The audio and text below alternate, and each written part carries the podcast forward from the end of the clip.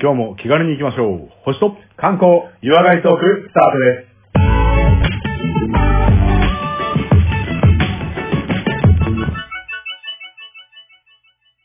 こんにちは、コマです。こんにちは、レオです。まずは番組のご案内をさせていただきます。このラジオは、相方のコマさんが、星や星座宇宙の話をして、私、レオが、日本の観光について話をする番組となります。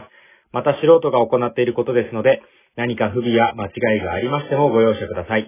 番組では皆様からのリクエスト、メッセージ募集しております。宛先は、小文字で、k-o-m-a-l-e-o、数字の15、ローマ字読みしますと、コマ、レオ15、アットマーク、gmail.com。また、ツイッター、フェイスブックを行っております。ハッシュタグ、星と観光などで検索していただいて、どんどんと絡んでいただければと思います。えーそれでは、えー最初に2、3分ほど、フリートークを入れておりますが、第71回です。よろしくお願いします。よろしくお願いしま私からちょっとフリートークの話題いいですかす。はい、どうぞよろしくお願いします。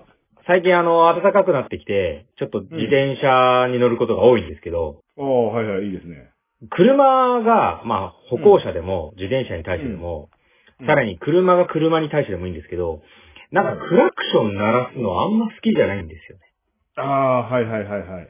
なん背徳か、感があるみたいな。う。そうそう、あの、多分正式、正式なというか、名目はいはいは、はい注意を促す意味でこう、プップって鳴らすんでしょうけど、うんあの、無駄にビーって流す人とか、いるね、うん。なん。か、嫌だなって思います。はいはいはい。鳴らされたことがあるの、最近。あ、鳴らされたこともありますし、鳴らされてるのを遠目から見てるだけで自分関係なくてもなんか、そこまで鳴らすって思いません、まあまあまあ、確かにね。うん。俺はあんまり流すのは好きじゃないですけど、うん、そうだね。相手が、なんか車とかだったらまた別かもしれないけどね。うんうん、そう。人に相手にうんね、大概やる場合はさ、はいはいまあ、あの、信号青だよ、ペッペッぐらいは、とかね。あはいはいはいはい。とせめて気持ちいいのは、なんか、道を譲り合った時とかに、こう、ペッペッっていうのは、あそれれははいいいですよはいはいはい。あれ、いや、俺もやりたいなと思うけど、うん。なんか車のクラクションの音ってさ、はい。なんか安っぽい音と、ちょっと高級感があるあるね。音ってあるじゃう。なんい、あの、軽トラのピーピーみたいなやつとね。そうそう。以前俺車乗った、もう以前の車は、えー結構割と低い音で、いい音だったの。はいはいはい。多分、確か変えたと思うんだけど、だいぶ前に変えたとは思ういんだはいけど、はいはいで、最近乗り換えて、まあ、同じ車に乗り換えうてん。たんだけども、ちょっと安っぽい音すぎて、おー鳴らすの恥ずかしいんだよね。あの風船のパフーパフーみたいなやつ。いや、そうそう。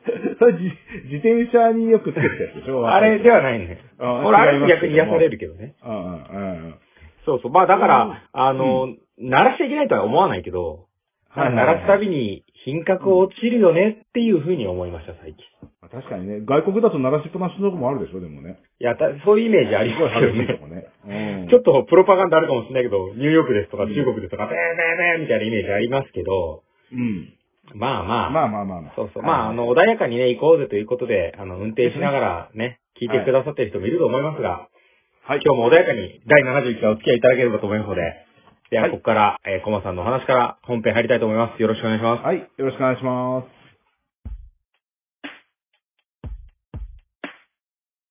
はい、それでは、えー、第71回、ここからはコマさんによります、星や星座、宇宙についてのお話を伺いたいと思いますが、今回はどんなお話いただけますかえー今回もまたギリシャ神話にちょっと行ってみようかなと思うんです待ってました前回評判良かったもんね。いや、そうかな、ちょっあと。俺も話しててさ、カタカナの名前が多かったり、時系列分かりにくいなって思いながら話してたんだけどいい、んですよ。なんかでもその流れがどうしても今回もありそうだなと思いつつ、はい。ちょっとまた、あの、復習というか、もう兼ねて、まあ何回も同じことを聞いていただいて覚えていただく方がね、そうね。面白いかなと思います復習も入れつつ。前回と違うのもあるかもしれないけども。あオッケーオッケー。き ら今日も気楽に行けばいいわけですね。あ、普通気楽にしか私行かないんで、すいません。了解しました。お願いしますあの皆様安心してくださはいい。じゃあギリシャ神話のお話で、なんとなくどんな話いただけるのかなっていうのはありますえ今回はですね、あの、ギリシャ神話の、はい。まあ、原初の神と原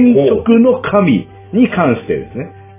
ほうほうほまあうほう。原色の神っていうのは、うんえーゼウス様ですね。よく、ははいい、はいはい。よくあの、オリポス、あの、ギリシャ神話のメインになってくる神まあメインだね。うはい。で、大元になってくるのが、えー、ガイアにしてみました。ん。ですね。なるほど、なるほど。他にも神神様様。してる人多いとう。。いうん現象の神様いるんですけども、うん。あの、あえて、こう、後半にも絡んでくるうん。のははもうこのガイアですので、だかい。ら今回はガイアとゼウスに関してのお話をしていこうかなと思います。あ、オッケあのー。ゼウスとガイアの話、ええ楽しみにしております。ありがとうございます。まず一番初めにね、確認しておきたいというか、言っておきたいのが、えー神様ですので、基本寿命とかは無視です。まあ、基本は、あの、不老不死ですね。不老不死なので、もう、はいむ原初の神様であろうと、最新のギリシャ神話にぶっ込んでくるっていうのはよくある話ですんで。あ、もう、時空を超えるそこは。だからね、時系列が狂っちゃったりするんですけど。うんまあまあまあまあ頭の硬いやつはそうなっちゃう。ああ、うんじゃあ、まず一番初めに、まあ以前も話したかもしれないですけども、ギリシャ神話の始まりというところをね、また結構俺知らないけど。あ俺なんだね、っけまあ、一番初めは、あの、混沌という部分、まあカオスと言われますけど、あ、カオスね。カオス、はいはい。うん。カオスから何かもう何者、何者、何もない、もしくは何者もあるものから、うんポンって形となって生まれたのが、まずガイアと、はい。これがまあ、えー、世界の神様というか、自母神とも言われますけども、うんまあ、えっ、と、メインの神様の一頭がガイア。もう、初代中の初代みたいな感じですね。そうそうそうそう。で、このガイアにも一応同期がいまして、ほう。で、これが一応、えータルタロスというのがいて、いやー地味なの来たな。うん、これね、あの、奈落の神様っていう感じ。へー。あの、後で、こう、ハデスが治める冥界っていうのもありますけうんども、うん冥界に関してはまだ、えー世界の一つと考えていただいて、世界はいのさらに奥底にある奈落っていう、また、冥界よりもさらに深いところにあるのがこの奈落。で、そこの神様がタルタロスっていう風に、オッケー、これキーマンですか覚えてる必要あるうん、おぼ覚えておいた方がいいかもしれない。オッケーオッケーこれ奈落の神その二人は、はい、覚えておいてください。うん。で、えー、これがまあカオスから生まれるわけなんですけども、うん。で、このタルタロスとガイアからまず、まあ交わることによって、うん。あの、いろんな子供が生まれるんですが、はいはい、2期生ね。そうそう、2期生が生まれるんですけども、うん基本的にここの代で生まれるのは怪物が多いんですよ。あ、そうなんだ。神じゃないんだ。神というよりも、まあ、あの、よくギリシャ神話を賑わしてる怪物の発端はいははいまずここって思った方がいいかもしれない。あ、なるほどね。はいはい。奈落奈落の神様と世界の、まあ、自母神との掛け合わせで、まあ、怪物が出てきちゃうと。で、うんその怪物がちょっと出てきすぎちゃうので、うん。あのーまあ、タルタロスに預けるんですね。これタルタロスってのは奈落ですね。奈落の奈落に、一時今保お前管。がこれの怪物を担当しろよってことそうそうそう。で、はいこの奈落に一時保管という感じになります。え、ちなみに、はい自母神ってどういう字ちょっと意味がわかんないそうそう。地面の地に母に神って書くんですけども、自母神、はいはいはいまはあい。世界そのもの的な海野で、はいはいはいはいはい神様で考えていただいた方が。俺が世界だみたいな、それ。うん。なんかね、ローランド的なね。そうそうそうそう。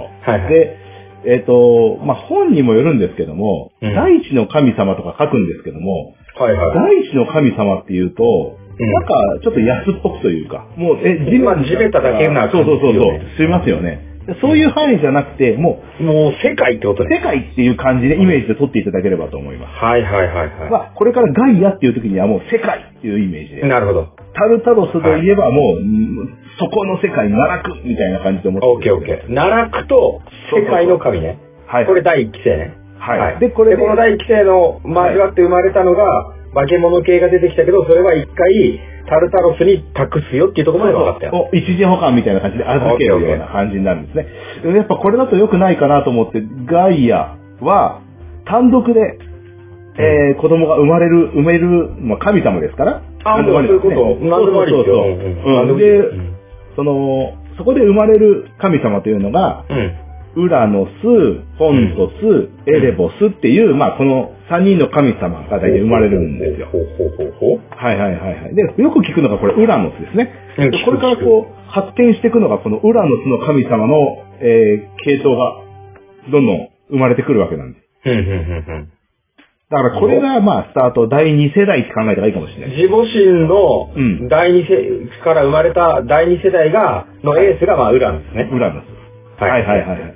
で、この、ウラノスっていうのは、えー、実はガイアとうん。まあ、結びつくことによって、ようやくここで、ウラノスとガイアの子供を今度生まれるんですね。母親とウまあラ結ウ婚スしたとみたガいなイアの子供ね。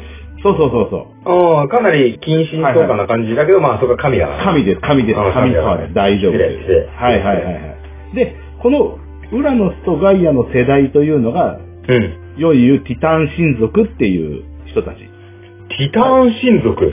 はいはい。あタイタンとか言いますけども、ああー、のタイタンとティタンって同じそうそうそうそう、ゼータガンダムの、ゼータガンダムのティターンズも一緒。そうそう、カバンそうそうそうそう。大体まあ、この世代の人たちは、ああ、そういうことねって思ってるかもしれない。なるほどね。うん、じゃあじゃあ何、タイタンズっていう表現とティターンズっていう表現一緒なんだ。一緒ですね。はい。おー、面白かうっんで、エウーゴがどこかっていうのはわかんないですけど、た。いやいやいや僕は、大丈夫いや、ほらないけど、大丈夫うんもう一個が地球連邦とか地上とかになっちゃうけど、まあまあ、ティターン、ティターンタイタンの方ですね。はいはいで、その、ティターン神族に主な神様が十二神いまして、はいはい、神系ね。神系の神様の、えー、タイタン、タティタンの神様が、まあうんこれがまあ、パッと名前言うと、メインのところで言うと、クロノスうん。はとい。か、テティス、はい。まあ、この他、えー、数名。たくさんのえそうそう、男神6名、女神6名ですね。愉快な仲間たちが十二神いるわけです。はいはいはい。で、これ、それぞれがまあカップリングしまして。おー。はいはいはい。え、だから6組のカップルが生まれまして、はいはいはいこれでまた神様と精霊をこう生みまくるという感じ。はいはいはい。はいはいえどうちぞなみにその、えっ、と、クロノスから生まれた、うん。えっ、と、十二神はいはいはいはいはいはい。の中にゼウスがいるのえー、違う違う違う違う。まだいない。まだいない。オッケーオッケー、フライングした。忘れて。クロノスはいから生まれる神様の話はまだしてなくて、今後するんだけど、オッケーオッケー。えーウラノスからあそうか生まれた神様が十二神。オッケー、いいよ。メインが十二神。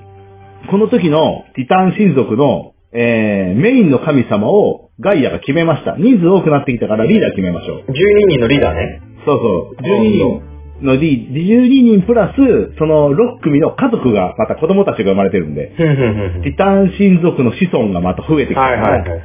じゃあ、この代表は、まあ一応、一番トップの父親のウラノスにしましょうと。オッケーオッケー。はいはいい。はいはい。で、ウラノスが筆頭になって、まあ、えー最高神としてね、うん。はいはい、えー頑張っていくわけなんですけども、この、ウラノスとガイアの、うん。えー結婚で、まあ、普通の神様が、まともな神様って言ったらあれですけども、十二神メインがいてって話をしましたけども、うんうんうんはい。やっぱりね、ガイア絡むと、うんちょっとね、脱人型生まれちゃうんですよ。え、ガイア絡むとそ、え、そういうことなのあの、あ、ガイア、ガイア単独というか、だガイアと何かが絡むとですね。うん。ちょっとモンスター系が出ちゃう。そう、ガイアとタルタロス組むと、うん脱怪物系のやつが一旦タルタロスに預けられちゃって、うん。で、ガイアと単品で生む分には、普通に神様出るんだけど、ウラノスと交わっちゃうと、またちょっとか、あのー脱人型系が出てきてしまうっていうような傾向があったみたいです。うん。じゃあ、十二神と別の出す人型系が出てきちゃうね。出てきちゃったんですよ。うん。で、はいはいはい。で、この脱人型の中には、一つ目巨人だとか、おー。はいはい。これキュプロックスって言ったり、なんか、あとドはラクエ系のモンスター系がたくさんいるわけね。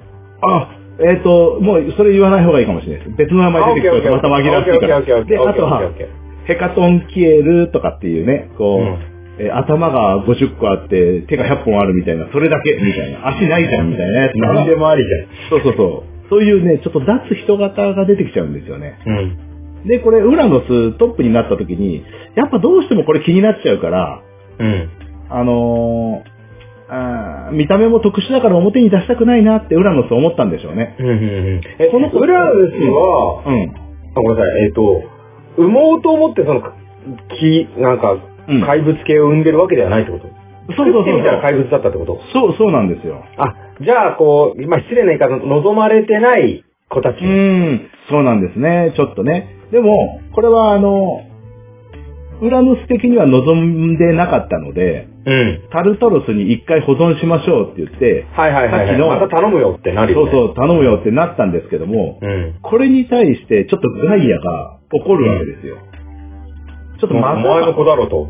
た、また私の子をうん。幽閉するのと。あ、なるほどね。ちょっと見てくれ悪いからって、そういうすぐ保護施設みたいなのやめてくれると。やめてくれると。前回もそうだったけど、もうすぐそういう優等生以外は見捨てるんだからと。そうそうそう、そういう風になっちゃったんですよ。で、うんうんそれに対してガイアがちょっとね、急防をかけるんですね。あの、急お求人をかけるんですよ。はあの、ウラヌスにお仕置きヘルプ求むガイアよりっていう風に出すんですよ。い。なるほど、なるほど。うん。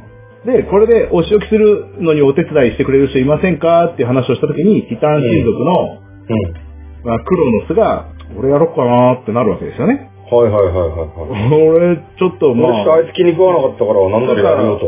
俺一番末っ子だし、みたいな。黒の末っ子だったんですね。あ、なるほど末ねっ。子ちょっとね、あの、次期リーダーにちょっと遠い存在だったのか、ちょっと、俺やろっかな、みたいな。今リーダー、はいはいはいすんなら俺やってもいいぞそと。うそうそうそ。はいはいはいうはい。まあ、あの、正直ガイアがお母さんだとすると、えー母さんがそういうこと言うんだったら、みたいな感じになるわけですちょっと長男痛めつけるんだったら俺やるわと。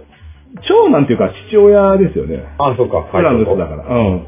で、その時に、混合の鎌っていう、まあ武器を持ってまして、はいはい。ダイヤモンドサーベルね。そうそうそうそう。これね、結構、あの、いろんなギリシャ神話に出てくるんですけども、名前はハルパーって言うんだけど、うんあの、湾曲した刀身の内側に刃がついてるようなはいはいはいはいはいはい。かけて切るみたいなやつをはいはいはいはい。持ってるんですよね。で、これでちょっとお仕置きするっていう時に、ウラヌスの男性的シンボルを引っ掛けて、ピッて切っちゃうんですよ。虚勢ね。虚勢っていうか、虚勢は本来はその、睾丸を摘出するんだけど、違うんですよ ね。違うんですよ。オッケーオッケーオッケーオッケー。あの、改造顔の方ねはいはいそうそうそうそう。はいはいはい。パシってこう、切ってしまって、はい。お仕置きってなるわけですよ。ひどいね。ひどいんですけども。やりすぎだね。まあ、やりすぎですけども、まあ、これは、そのぐらい怒りを買ってたというふうに。なるほど。もうちょっとね、ガイアに関しては自分の子供への愛がちょっと強いっていうのがね、なるまあほこどれ後でも響いてくるので、はい。うん、それを覚えておいていただきまして。で、まあ、余談なんですけども、この、ウラノスジュニアが、まあ、切り取られた部分っていうのが、その周りに泡が付着してまして、まあ、 ちょっとこう、え切ね、り取られたものに泡がついてる。物が泡にがついてたり、はいはい。そこからアフロディテが誕生してるんですよ。前回なんのか、、なんかバッチリけど、そんなところから目が見れていいんですかええあの、神の、神のですから。あ、神の失礼、神のシンボルですから。オッケーオッケでーすよ。そうそうんう。神のシンボルから、うん。あの、美の女神、性の女そ神うでがすよね。誕生するわけですよ。全まさ然に卑。猥な内緒そとかないでうすそようね。そうそう。全然ないです。うはいんで、あの、血、その切った血もあるんですけども、血からはですね、はい。今度はね、ちょっと怪物が出てしまうんですね。ああ、また恵まれない子供、望まれない子供が。が出てきてしまうんですけども、まあこの存在は明るみに出なかったので、まあそのまはま脳を徘徊するというか、ちょっとまあ閉じ込められずにしばらくまあお休み中というかね、そこでいるわけなんで引き伸ばさなくて大丈夫ですかもす。う。後ほ。ど、後ほどまた出オてきッまケーオッケー。すちょっと伏線多いとさ、みんなこんがらがっちゃうから。そうだよ、そうだよ。はいはいはい。こうウラノスジュニアからアフロディットとギガスっていうのが生まれるわけです。うんうん。いよいよ。あの、今本筋のところ行こう。うんはいはいはい。で、勢いをそがれたウラノスが、まあ、陰境という形になってね、シーンってこうなってるわけなんですけども。まあ、切られちゃったしね。はいはいはいはい。今回、ウラノスを、まあ、陰境に追い込んだ、クロノスを、うんまあ、ティタン親族の代表としまして、で黒の末っ子だっけ末っ子ですけども、うん。クロノスを、えー、二代目最高神におな前りまリーダーやっていいよと。そうそうそう。まあ、まあおいいいよほぼ三奪ですけど、はいはいはい はい。 なりますと。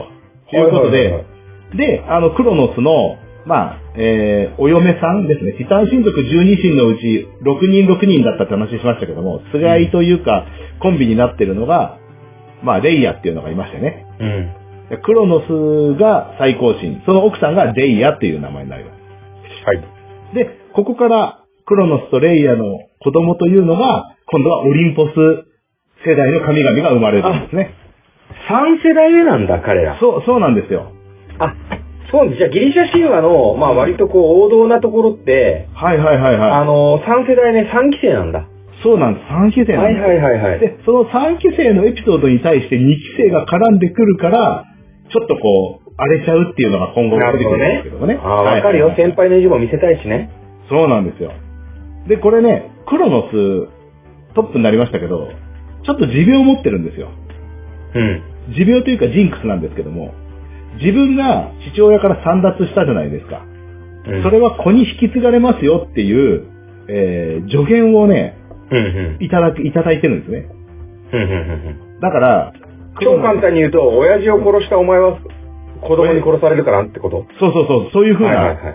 ことになりまして、もう生まれた子供を即丸飲みっていう病気にかかるんですよ。まあ病気だね。病気ですよね神ならではの病気だね。神ならではの、そうそうそう。じゃあ産まなきゃいいのにって思うけど、まあもう病気だね。うん。それはそうなんですよ。で、せっかく身ごもっても、レイヤーが身ごもっても、すぐ飲まれ、飲まれてしまうので、うんたまったもんじゃないわけですよ。うん。で、これが、えー、5人飲み込まれまして、はい。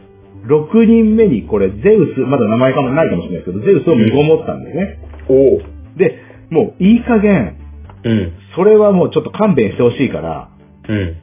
ちょっと相談するんですよ、いろんな神様に。うん。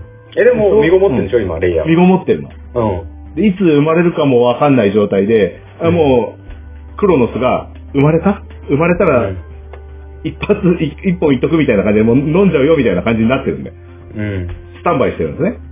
その、相談した相手の中にガイアがいまして、ガイアって、あれ、一期生ね。一期生ですね。はいはい。一期生の神様に、はいはいはい。ちょっとクロノスが生まれるたびに食うから何とかしてくれませんかと言ったうわんけうんうだ。んうん。そうはないんですはいはいはい。ガイアがちょっと、その時にちょっとね、あの、印象悪かったんですよ。クロノスの。これ理由がありまして、うんうん。今まで味方についてたんですけども、クロノスの味方について、まあ、あの、お仕置き、ウラヌスをお仕置きしてくれっていうのに手を挙げたのがクロノスじゃないですか。末っ子でしょさっきの話は。そうそう末っ子はいはいはい。いいよ。だからもうガイアの手先のように動いてたんですけども、うん。クロノスの、ウラノスの一件が終わった後に、うん。やっぱり出す人型をタルタロスに入れちゃってたんですよ。養護施設に預けたってこと預けちゃったんですよ、結局。はいはい。うん、もうことが済んだ後に。えっ、と、そんなことは、あうだから、末っ子が、うん。俺は、あ兄ちゃんがやってる、あの、冒涜は許さないって言って、はいはいはい暴挙は許さないって言って、うん。一物取ったけど、はい結局、次期次期リーダーに任命されながらも、はいまたしても望まれない子供は養護施設に預けてたと。預けちゃったんですよ。はいはいはい。で、そのことがあったので、ききっしょうと思ってガイアはやっぱ印象悪くて、お前結局やってること一緒じゃねえかと。そうそうそうそうう、ん。で、それだったらもう、偽物を飲み込ましちゃえっていう話を入れ知恵するんですね。で、あの、大きい石を、えっ、と、本当の子供を産んで、本当の子供を黙って産んじゃうんです。黙って産んで、うん、うん。うん、黙って産んで、まだ生まれてないふりするんですよ。はいはい、隠してるのね。隠してる。はいはい。で、生まれましたって言って石を出して、それを確認する前にクロノスがごっくり飲んじゃうんですよ。もうね、石かどうかもわからないぐらい瞬殺するってこと瞬殺するんですよ。はいはいはいはい。マグッって。でももう本当は生まれてるもんねって話でしょ生まれてるんだけど、こっそり育てるっていうことをしまして。なるほどね。はいはいはい。で、そこから時を重ねまして、うんゼウスがようやくある程度成人してきて、うん。成人してきて、そろそろ飲み込まれた兄弟たちの奪還作戦をしましょうって話になるんですよね。ああ、それはデウス知ってるんだ。ゼウスはもう俺が生まれる前に実は結構飲まれてたらしいですねと。そうそうそうそダメな父ちゃんに。う。ダメな父ちゃんに飲まれてるから、これを、ははいい。吐き出させようって言って、うん。えー、オート薬を入手して、オート薬を飲まし、うん。あのクロノスから、オートさせるんですよ。おうとしたら生きてるってことそうなんです。しかもなぜか、もう成人済み。あ、お腹ん中ワールドで成長してんだ。そうそうそうそう。さすがだね、神。ゼウスが、だ、奪還に来ましたって言った時にタイミングよく吐いて、うん、で、敵がゼウスだけかと思ったら、自分が飲み込んだみんなお腹の中のやつがもう成人して出てきて、子供で食ったはずなのにみんなが。みたいな。いきなり、もう1対6みたいになっちゃって。はい。で、うわーってこう、追放されるんですよね。から。うん。はいはいはい。いやーべーってこう、追放されて、うで、んクロノスから、最高神の座をゼウスが散奪するっていう肝心だったんですね。オーケーオーケー。三期生が天下を取ったよ。はいはいはいはうい。んうん。でも、ゼウス、まあ、すっきりしてトップになっちゃった、みたいな感じですけども、ゼウス以外の神様は、まあ、何もしてないんですよ。結局、追い出しただけじゃ、飲み込まれた恨みは晴らせねえんですよ。ああ、はいはいはいはい。うん。これ、もっと追撃しなきゃ、もうやってられないと。いうことで、あの、ティターン親族相手に、オリンポス世代が戦争を吹っかけたんですよ。あ、3期生が気持ち収まらないから2期生に全面戦争だと。戦争だと。うん。お前ら、あの、クロノスがやったことムカつくからって話になって、ティターン親族は全員みたいな感じで。うんうんでも、最終的には歯向かう奴に関してはもう容赦なしだみたいな感じなんですけども、うん。だ、どっちがえっ、ー、と、オリンポス世代が。オリンポス3期生ね。はい。うん、そうそうそうそう、もちろんティターン親族も、あの、我々は、の方が強いと思ってるから、もうガチで。はいはいがっはちい。りもう喧嘩全する面戦争だ。はいはい。はいはいはいはい。で、神同士の戦争って、ちょっと厄介なことがあって、うん。基本全員不死身なんですよ。うんどうやって決着つけるんですかそうそうそう。で、もう、この戦争っていうのがもう拮抗した状態で10年以上、ね、続いて、うん。でも、世界破壊しまくるんですね。うん。もう壊れるのが世界だけなんですよ。はいはい自分はたち知い。らないから。はい。えちなみに、うんその時の世界っていうのは、神じゃない人間とかもいたっていう感じですかこれはいなかったんじゃないかな。あ、じゃあ人間はいないけど、その2期生対3期生のうん全面戦争以外の人たちはいはいはいは、はいもうただ単に被害者ですね。そうですね。はいはい。はいはい。で、以外の人たちえ、だから2期生と3期生はフルボッコやってるわけでしょ ?2 期生3期生フルボッコやってて、うんで、えー、2期生の子孫とかは、あいや、戦争とかもう無理だしっていう人の中にはいるんですけども、あーなるほどねはいはいはいはいはいはい。そういう人はもう避難してたりとか、我間接的な感じの一部じゃ人でいて。あ、荒ぶってる2期生と荒ぶってる3期生の全面戦争だけど、2期生にも3期生にも、いや別に平和にやろうぜって言ってる神たちもいたってことね。いるんだけども、もう世界がフルボッコになって大変なことになってるでしょ。オーケーオーケー。はいはいいつもはい戦争とはそういうもんですよ。そうですよね。はい。で、ここで、あの、戦力が欲しい、ゼウうス、んまあ、オリンポス軍がですね、 3期生ね。はい、3期生の人たちが、えー、タルタロスに閉じ込められた怪物を味方につければ、戦力がこちらに増すっていう話で、いいね。3期生保護施設から、そうそうそう怪獣奪還。怪獣奪還して、一緒にお前らを閉じ込めた奴ら2世代を打ち負かそうぜっていう話になる。いい、いい話になってきたよ。うんはい。じゃあパッチリになってきたよ。うんそうそう。で、解放することになったら、実はその、怪物たちっていうのはやっぱすごい強くて、うん。さらに言うと、すごい武器を持ってたんですね。へえ。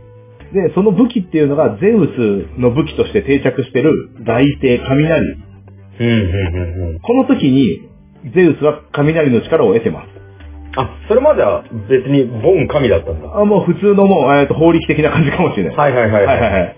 で、さらに、えーと、ポセイドンおお。の武器これと、あの、三つ股の三つ股はいはいね矛もこの時に得てます。はいはいはい。あの、バイキンが持ってるようなやつね。そうそうそうそう。はいはいで、あと、ハデスの武器ってあまりこう、知られてないんだけど、ピンとこない。うん。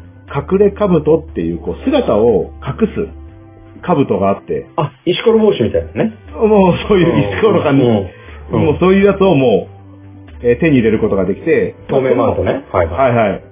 だから、ハデスが、まあ、隠密作業が、まあ、得意というか、隠なるほど密できるので、これでもう敵の武器をもう無力化してってですね、い。いいカードだね。で、地上と海に関しては、三つ股の矛でポセイドンがバンバン攻撃をして、仕上げにゼウスが雷帝で雷でドーンっていう風うん。。ないや、二期生武器揃えたね。それにさらに、あの、キあプロプスの、えー、力だったり、海域ね。はいはい。怪力ヘカトンケールの怪物の力だったりして、圧倒的にこう力の差を見せつけて、うん、お三期生有利だよ。 3期生有利でもう、うん無理ですと。2期生、お手上げ。おこう、高3で、長きにわたって。で、そこでこう、やめればよかったんですけども、はい。さらに、えー、ムカつくから追撃をかけて、三期生が。三期生が追撃をかけて、うん。で、まあ、この追撃の部分っていうのが、まあ、後にこの、ガイアとの確執になってしまうんですけども、あやりすぎちゃったんで。やりすぎちゃって、この人たちをタルタロスに閉じ込めたんですよ。え、二期生そのものを保護施設にそう入れる。そうそう、入れちゃったんですよ。いや、いいねやっちゃってる、ね。いいけど、うんここでまたガイア怒るんですよ。ほう。その子たちも、私たちの子供じゃないかってなるんですよ。そうだね。二期生 とはいえ、一期生であるガイアからしたら、はいはいはいいやいやいや、と。結局お前らは、兄弟喧嘩して世代喧嘩して、うん。タルタロスに我々の親族を入れるのかって話になっちゃって。結局、親族を保護施設に入れられていくのとは一緒ですからね。一緒なんですよ。はいはい。でそこでやっぱり孫が子供を入れたみたいなもんだもんね。はいはいはいはいで、またここでガイア、ね、あの、怒っちゃって。うん。あのー今まではちょっと、いい感じでね、ガイアとゼウスがね、手を組んでるというか、いい関係を保ってたのが、ここで一気にまた、やりすぎです、三期生やりとすぎです。はい。っはい。ていう風になってしまった。はい。で、ここで、ちょっとまた、また別の事件がちょっと起きるんですけども、これははいちょっと別軸なんですが、オッケー。じゃああ一方その頃ね。一方その頃ですけど、はい。あの、アスクレピオス事件っていうのがちょっとあって、 ちょっと全然違うんでいいじゃないですか。そうそうそうそう。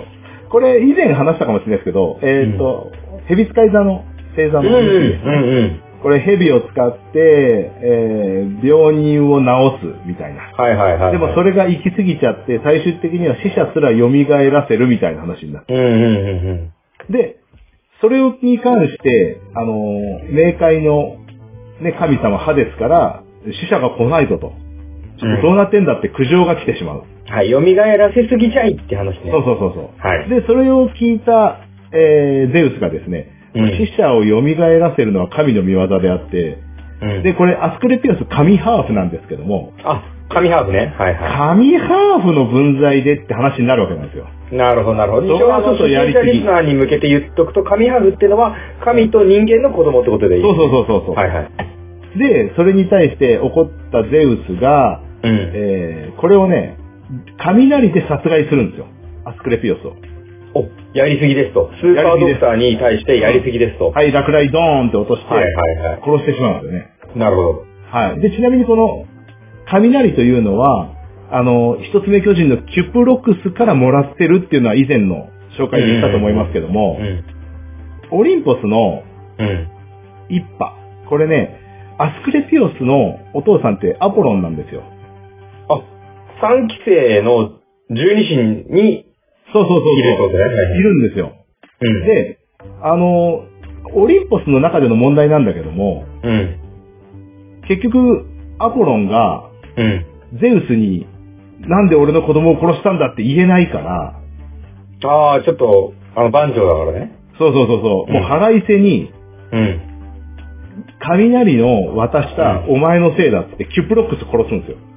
ああ、人間臭くなってきたね。そうでしょ うん。ゼウス兄ちゃんにお前が雷なんか渡すから俺の子供の神ハーフが死んだんだよって話ね。もうもうそういう流れですよね。はいはいはい。で、そのオリンポス一派の、えー不祥事というか事件がですね、うん。これガイア起こるんですよ、やっぱり。そうだよね。孫同士がまた何やってんだまか。た、そう。お前ふざこけんれなはよガイア兄ちゃん黙ってないよ。はいはいはいはうい。ん。になってくると、もう、ガイアにがですね、ゼウスにこう、鉄槌を下さなきゃいけないっていう風に、こうなってくるんですよ。なるほど。ね、はいはいはいってことね。おじいちゃん、そうガなんですイアじいさんが、はいゼウスちょっと暴れすぎたぞと。うん。だはから、ちょっとここで、怪物をい。うん。戦わせようって言って、ゼゼウウススのの元に、うん、おう。派遣する怪物が、うん。先ほどウラノスのところに出てきたギガーウランスガンのってなんて出てきたっけス。ウラノスの、あのーウラノス的シンボルのところから、うん。あのーあアフロディテと血液からギガスっていうのがまあ生はまいれたはんいですはいはねい。。はいはいはいはい。ウランスのあそこピッチだった時に出てきた、力出てきた怪物。はいはいはい。それ養護施設入ったんだっけそれね、養護施設入ってなくて、あおのーで、野ざらし怪物だったの野ざらし怪物だったんですよ。野良だったんですね。へえ、で、そいつを全はいはい部ぶっ殺してこいと。そうそうそうそう。結構あれでしょょ怪物の中じゃエース級でしょもうエース級で、こいつの特殊能力っていうのがあって、うん。あの、神攻撃無効化っていうすごい、そのスカキード。ルがあるんですよ。えで、えそうなんですよ。神戦争において最強じゃないですそうそう、最戦、最強なんだけども、か。この、まあ、オリンポスの神の攻撃をことごとくこう、無効化するので、もうハイバリア、ハイバリア。はい、そうそう、もう全然、小学生の喧嘩みたいでしょ。雷照無らし込めバリア理無理無理無理。そうそうそう。はい、ハイバリア中です、みたいな話。はい。で、これで全然もう、暗雲が差し込めてきて、あ、やべえな、これってなった時に、ア先テ生ナ負けんぞが、と。アテナが進言して、あの、これ、神ハーフの力でやっつけた方がいいんじゃないかと。あ、神の力無効化だけど神ハーフならってこといけるんじゃないかと言って、で、神ハーフで強烈に強いやついるから、こいつの手を借りて、はい。あの、このギガースたちを、もうやっつけようと。おもいいね、いいね。はいはい。で、神ハーフ最強って言ったらもう有名なやついるんですよね。はい。これヘラクレスですね。よっよっ第4回ぐらいで出てきましたね、ヘラクレス。そうそうそうそう。で、ヘラクレスにお声がかかりまして、ちょっと来てちょっよ。とゼウスのためにあいつやってこいと。はいはいはいはい。で、ゼウス陣で陣営に参戦して、はい。もうボコスカボコスカこのギガスをやっつけて、やっぱあれだ、神、半分人間パワー入ってるからやれるわけだ。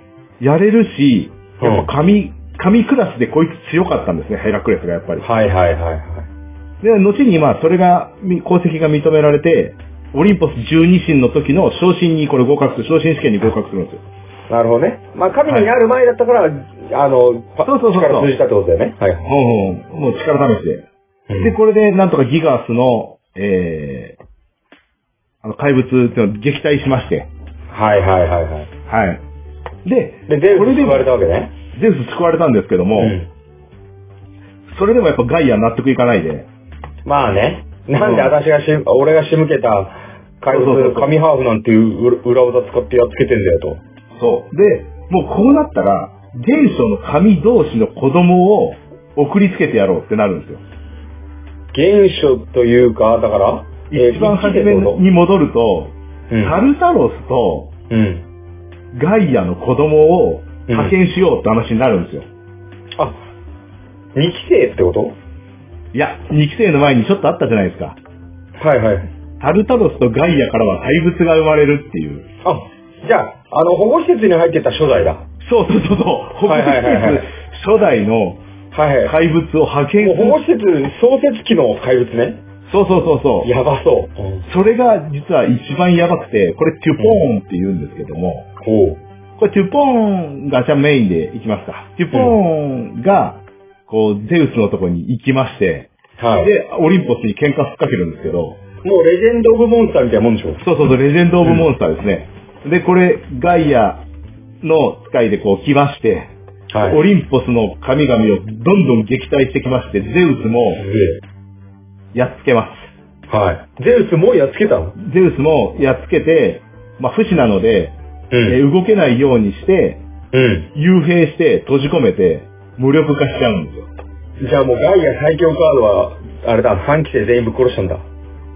ぶっ殺したっていうか、口がないのあ、でぶっ殺したっていうか、やっつけたってこと ですね。はいはい、やっつけたんですよ。でも、その中にまあ、最終的に生き残りがいまして、うん。要は、ガイアは、えーゼウスしか見えてなかったんですけども、うん。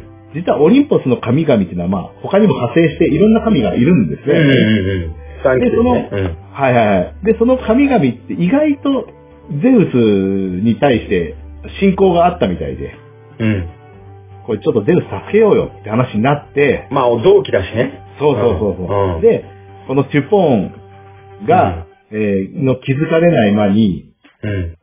あの、幽閉されてるゼウスを、うんなんとか、幽幽閉先から救出して、救出しおういいよて、大脱出劇だで。リベンジマッチ。ゼウス捕まえたはずなのに、そうそうそう俺は同期に助けられたんだって出てくるわけですね。そうそう。で、出てきて、もうダックです。オリンポス対テュポーンになるんですよ。わあ、3期生オールスターズ対キコン。そうそう、テュポーンになって、テュポーンを打ち負かして、で、最終的には、もう、えー、盤石のオリンポス体制がここで完成するっていう。なるほど。じゃあもう、1期生、2期生はもう黙らせて、黙らせて、もう不動の3期生の世代ができて、はいはいはいはいその3期生のトップにゼウス君臨ってことね。ゼウスがようやく君臨して、その力も、怪物をやっつけることによってガイアからも認められて、あ、もうお前にこ任れはせたもと。うトップしかないっていう感じ。ガイア G 黙ってますと。はいはいはいはい。で、ようやくギリシャ神話の一番初めというか、な安るほどね定の盤石になってきたという流れです、なるほどはいね。ギリシャ神話ビギニングって感じね。そうそうそうそうそう。エピソード1ね。ここからの、あの、あれですよ。ゼウスの破天荒されて、まあまあまあまあがねいね。ろいろ始まってきますけども。あの、吸ったもんだはね、あまあ、の、同時進行ありますけどもね。はい。最初の方の星間聞いていただければと思いますけど。そうなんです。なるほどね。いや、結構ね、苦労分離までのエピソードね。苦労してるんですよ、彼。敵多くなってるし。まあねうんうんまあ、親というか、親の世代、じいさんの世代たちを超えて、そうそうそうで、お仕置きにも何度も耐えて、耐え何度ても覆して、うんやっと気づいたのが、あの、3期生オールスターズによる、こう、ギリシャ神話の基盤なわけですね。そうですね、基盤になってくるっていうか、確かに。はい。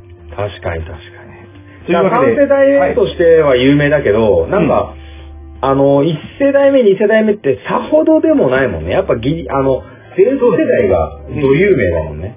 そうそうそうそう。でもね、結構、あの、ギリシャ神話の後に出てくる悪役みたいな怪物っうん。ていうのは、割と1期生、2期生あたりの、ああの、ここ脱人型のはいはいはいはい。人たちがうまくこう、まあ、ギリシャ神話なるほどのね悪役として、ヒールとして彩ってるっていう感じがする。だかだら、からあの、1期生、一期生、2期生はう、ん。うん。こう、ちょっと怪物系を、まあちょっと保護施設で見えないところに入れてたけど、はいはいいざ3期生やっつけるぞってなったら、うんちょっとそこから連れてこいや強いやつらってなってたわけだね。そうそうそうそうそうそう。で、それがうまく悪役になってた。なるまあ、これはギリシャ神話を物語を面白くするために、やっぱ初代、いや一一世代、第二世代は必要だったんだと思いますよ。まあそうね。ちょっと踏み台感あるけど、うんうんでも、その、まあ一番最初の戦争があって、はい。世代争いがあって、うんで3期生の、まあ今なんか、オリンパス十二神って言われるともうなんか、ゴッド・オブ・ゴッドみたいな感じしますけど、はいはいはいはいその前の前ぐらいから始まりから、いろいそうそろうそ世う代間を超えてやっつけ合ってたんだよって話ですね。そうなんですよ。で、まあで、なんかそれだけ聞くとゼウスすげえやつだね。ゼウスすごいやつです。うで、んここから、この、あのー世代ごとの話を知ってると、なんて言うんでしょうね。前回のアフロディテの話もそうですけど、ん実はゼウスうんうんうのん直直下の部下じゃないんですね。ゼウスよりも上の神様の世代の人、第二なる世ほどね代の派生されたやつっていうのがありますよね。だからそういうのだも。から第二世代でも、うんまあ一応ゼウスの、その、ゼウスが統治した後の時代に、まあ、はいはいはいこはうい。投与される人々もいるってことですね。そうですね。はい。うん、ちょっと、まあまあ、会長になっちゃうとね、あの、はい口うるさいだけでいつまでも、ね、会長を任せてやらないですからね。そうですよね。そこは黙らしちゃっていいと思いますけど。はい。いや、じゃあ、ゼウスのやんちゃエピソードの前を聞くと、まあ割といいぞ。ゼウスはゼウスで頑張ってきたぞって感じするけど、まあここからのやんちゃエピソードは過去の配信聞いてくださいってことで大丈夫ですかそうですね。はいはい。その跳ね返りですね。あ、はいオッケそー。うですじゃあ今回は、はい。ゼウスをはじめ、オリンポス十二神ビギニンズっていうことでよろしいでしょうはか。い。どうも、ありがとうございどうまもあすり。がとうございます。